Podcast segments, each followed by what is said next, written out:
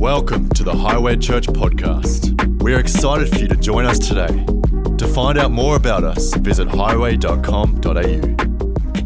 I have the best news for you. Would you like to hear it?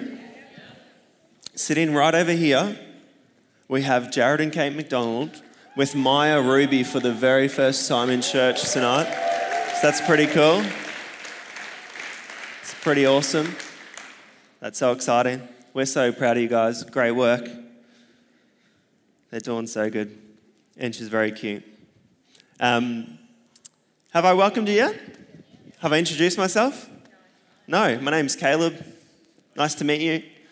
Glad you're here and not at the food trucks down the road. Thanks for doing that. Hey, um, I'm going to speak this message tonight. I've titled it Heart Work. Um, heart Work.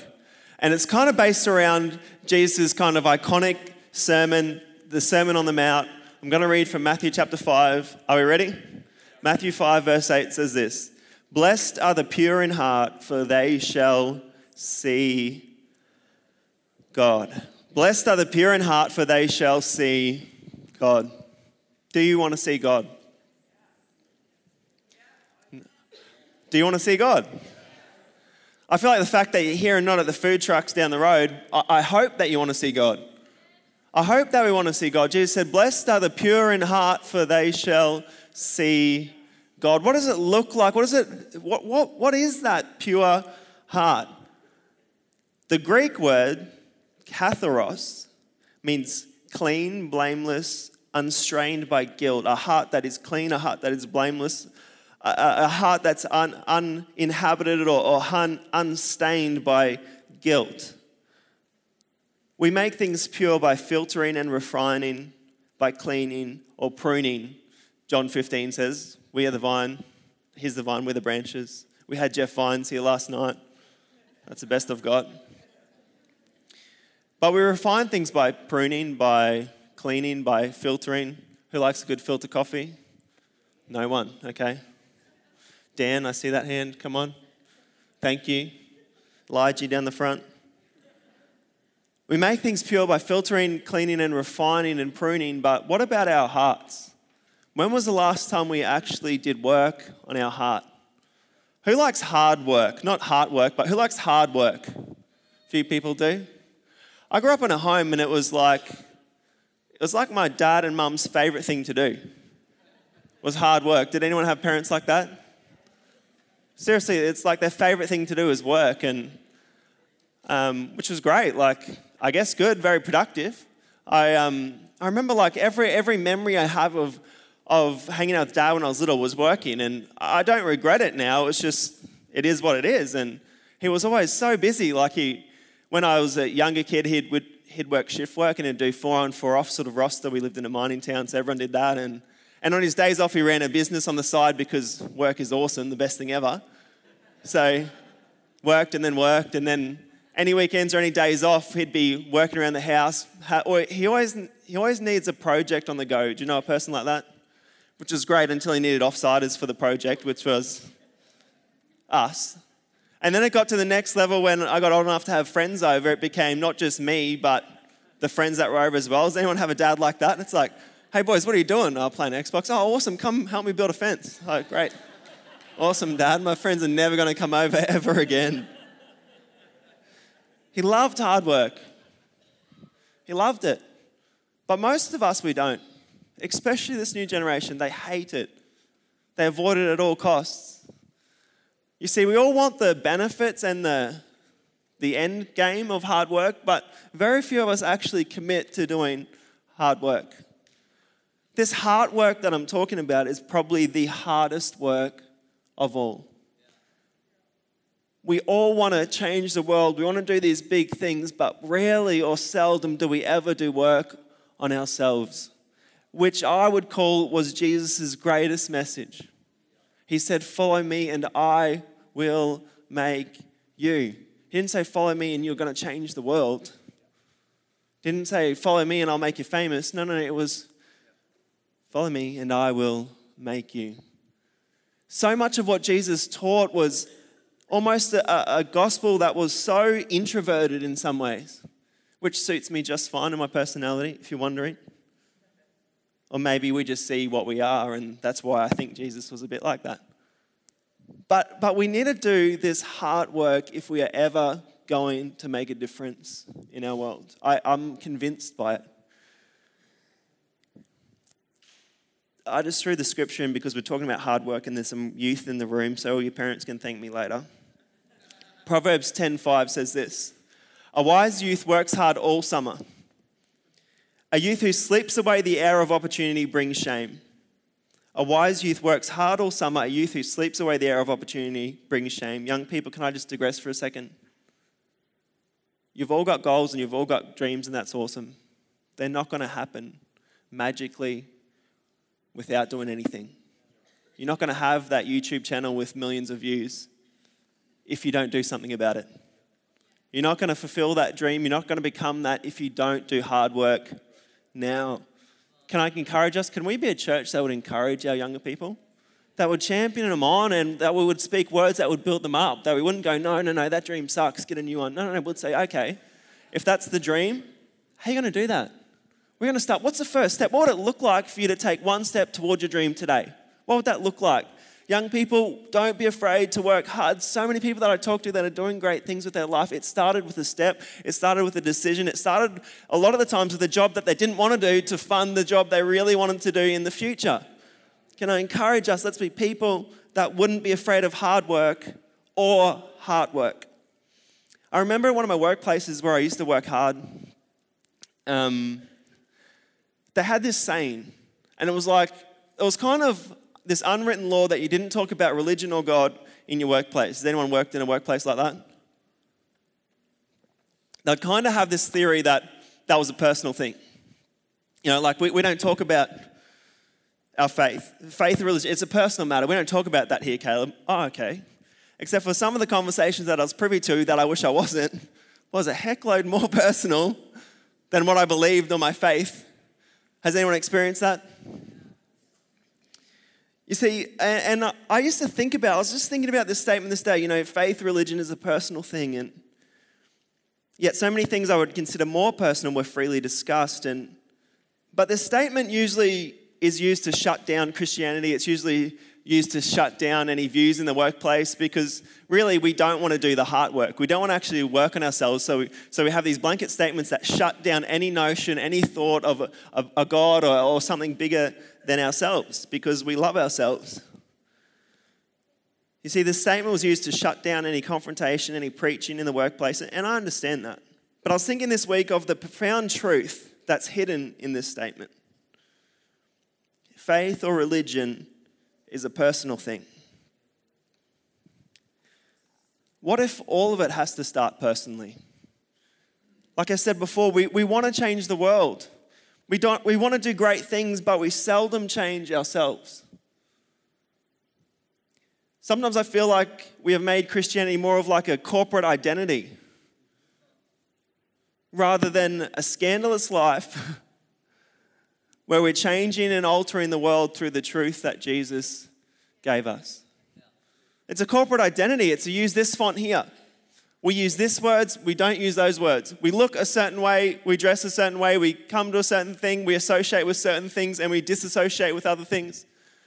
I, I, I, it, it just blows my mind to think that our Christianity would be dumbed down to a corporate identity of do's and don'ts. It is so, so much more than that. The Great Commission, Matthew 28 18 and 19, it says this And Jesus came and spoke to them, his disciples, saying, All authority has been given to me in heaven and on earth. Go therefore and make disciples of all nations, baptizing them in the name of the Father and of the Son and the Holy Spirit. Which is awesome. We always quote that bit, but verse 20, listen to this. Verse 20, teaching them to observe all the things that I have commanded you. And lo, I am with you always, even to the ends of the age. We focus on the go and make disciples, but seem to miss the part that He has commanded us to. Uh, he's commanded us to follow this personal transformation first, and the promise of His presence. I think the disciples and the going and changing the world is a byproduct of us being transformed from the inside out. We want to transform everything from the outside in, and it doesn't work like that. This is why this is why the Bible talks about things like, hey, get, get the log out of your own eye, then you can help someone with the splinter in theirs. It's got to start with us. If it doesn't start internally, it will never reach externally. Blessed are the pure in heart, for they shall see God. The religious people that incited the community to kill Jesus missed this. They missed the transformational nature of this message. Would you agree? In, Matthew 23, Jesus kind of has a go at him. He says, Woe to you, teachers of the law and Pharisees, you hypocrites! You're like whitewashed tombs. You look beautiful on the outside, but in the inside, you're dead everything unclean, full of bones. In the same way, on the outside, you appear to people as righteous, but on the inside, you are full of hypocrisy and wickedness. I'm glad he's not talking about the church today. That we portray this corporate identity, but on the inside, we're just as broken, just as hurt, just as lonely, just as hypocritical as the world. I'm glad that's not us. Can I get an amen? it's got to start in here, church. Can we? I believe that we're going to see God move. I believe it. But the problem is, is that we will kill this Jesus message if we continue to allow it to become nothing more than an outward cover up or a quick fix for the symptoms of life. Yes, Christianity is more than Panadol. It's more than this, hey, take this and you won't feel the symptoms of life anymore. No, no, I believe this is the cure. I believe that Jesus showed us a new way to live. And that's what he's talking about here, saying, Hey, I'm showing you a new way. Blessed are the pure in heart, for they shall see God. Maybe this is also what Solomon was alluding to when he said, Above all else, guard your heart, for everything you do flows from it. Church, I want to see God. Our pastors want to see God. So they've titled this season Awake because they feel like in God it's a season where we need to wake up to what God is doing so that we can be a part of it. But my question is do you want to see God? Do you want to see God? Because Jesus himself, kind of a big deal in our Christian faith. It's where we get the name Christ. Christian, Christ, Christ in us. Do we want to see God or are we okay for us to be the Pharisees of the day that have it all on the outside, our corporate identity, but seldom work on the inside. Who likes sunscreen? Who normally wears 50 plus? Anyone? Woolworths Active Sport? This is a paid infomercial, not really. We have no problem slapping this all over our kids. Can I get an amen? But so many times, I'm like, Jethro, put your sunscreen on, man. We're at the beach. There's no way I'm putting this on. I don't want to go on the surf. I don't want to get it in my eyes. I, I, don't, I don't want to be all slimy. I don't want to smell like sunscreen. But we'll force it on others. Do you know what I'm saying? We'll see a stray Rangan kid just cruise around the beach and we'll be spraying someone else's kid just because we feel bad for them. Won't we? But I'm not using this myself. I'm not applying this. I'll carry it, I'll take it to the beach, but I'm not going to use it on myself. I hope our Christianity is not like that. Where we find that one person in our world, that ranger, you know, I'm not really talking about rangers, I'm talking about that one person that needs it more than us. That one person that needs the gospel more than us and will force it on them, but I'm not really to deal with my hidden stuff. No, no, no. We don't get the luxury of that. We don't get to force our kids and other people to be sun smart and keep slip, slop, slapping them around with our gospel if we don't apply it to ourselves in the first place. Do you agree? What about our Bible? What about this? Some of us, uh, and I'm guilty of this in the past too, and I'm really trying and I'm just sort of sharing where I'm at, but a lot of times in my life I've used this to judge or to make a line in the sand and, and, and justify my own actions and say, I'm good with God because of this and this and this and this, but you're not because of this, this, and this. And sometimes I feel like we use this more to judge the world than to bless it. Do you know that Jesus loves humanity? He doesn't just love a corporate identity Christian church. that look good on the inside, on the outside, but on the inside are no different. I wonder if we could actually apply this. Not just carry it around, not just memorize the scriptures without actually applying them to the way that we live. Blessed are the pure in heart, for they shall see God. I want to use my Bible to judge myself before others. I want to use it to bless the world before me. I want this Christ message to go beyond. But for it to go beyond, it has to start with us. This is why the Bible says things like, judge not and you won't be judged. I'm not preaching a new message. I'm not preaching something new or foreign. I'm preaching the same thing that Jesus did. Romans 2 28 to 29. For you're not a true Jew because you were born of Jewish parents. You're not a true Christian because you were brought up in a Christian home or because you've prayed a prayer and got thrown in a spa. Verse 29 No, you're a true Jew, you're a true Christian, is one whose heart is right with God.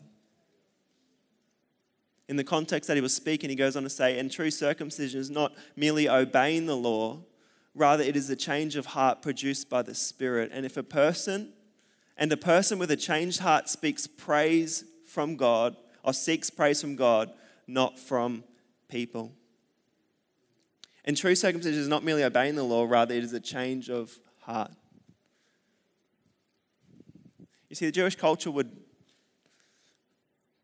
you know, it would be an outward thing, this circumcision, but, but it, it's not what is for us. It, it's not just an outward change, but it's a circumcision of the heart, is what he's trying to say.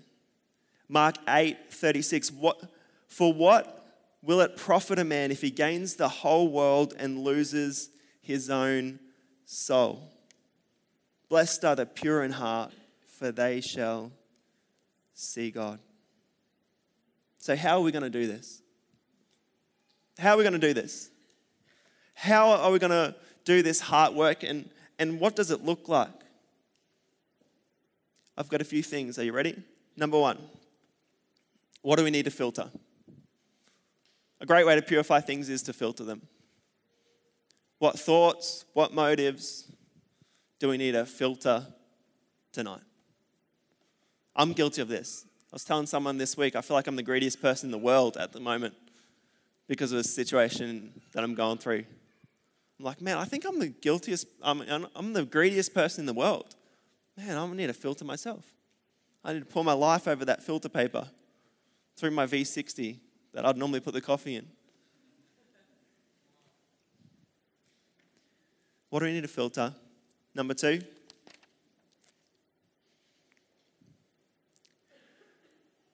what do we need to refine?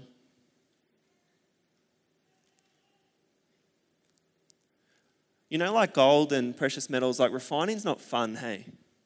Refining hurts. I feel like that's been my walk with God at the moment, that it's actually been hurting a bit. I've been like, God, refine my heart. Like, God, do that. And it's like, oh, that really hurts. I enjoyed having that opinion.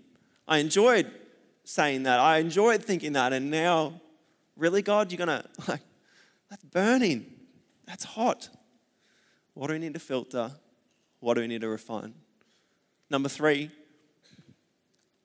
what do we need to prune?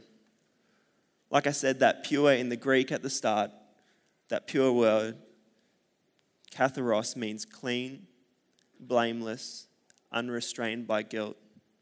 Literally, filter, refining, cleaning, or pruning. What do we need to filter? What do we need to refine? And what do we need to prune? There's things in my life that I've, I've been okay, or have been challenged, should I say? Challenged to cut off. Hey, I don't need to think like that anymore.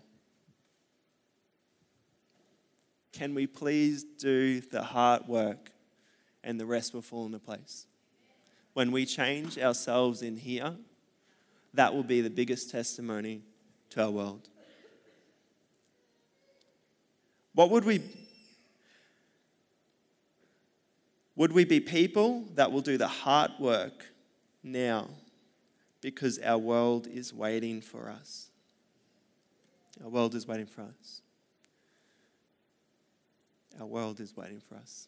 If you're here and maybe you're new to church tonight, maybe you haven't really heard someone like this speak before, and maybe you want to make the first step tonight to start this transformation from the inside out.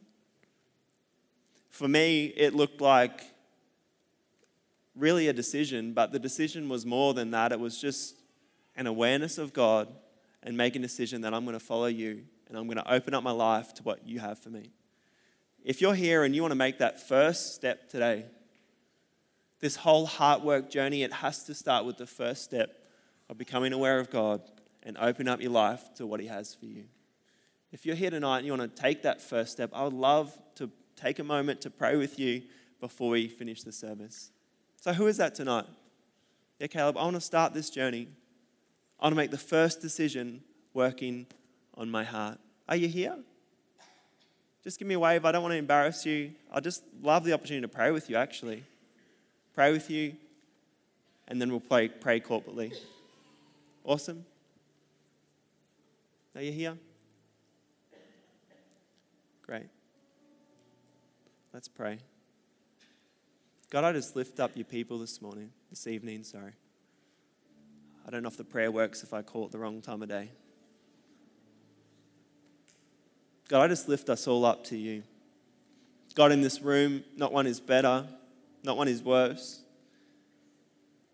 God, we're all just your people this morning, this evening. And God, I pray, Lord, that you would touch our hearts right now. God, we give you authority to start the heart work in our lives.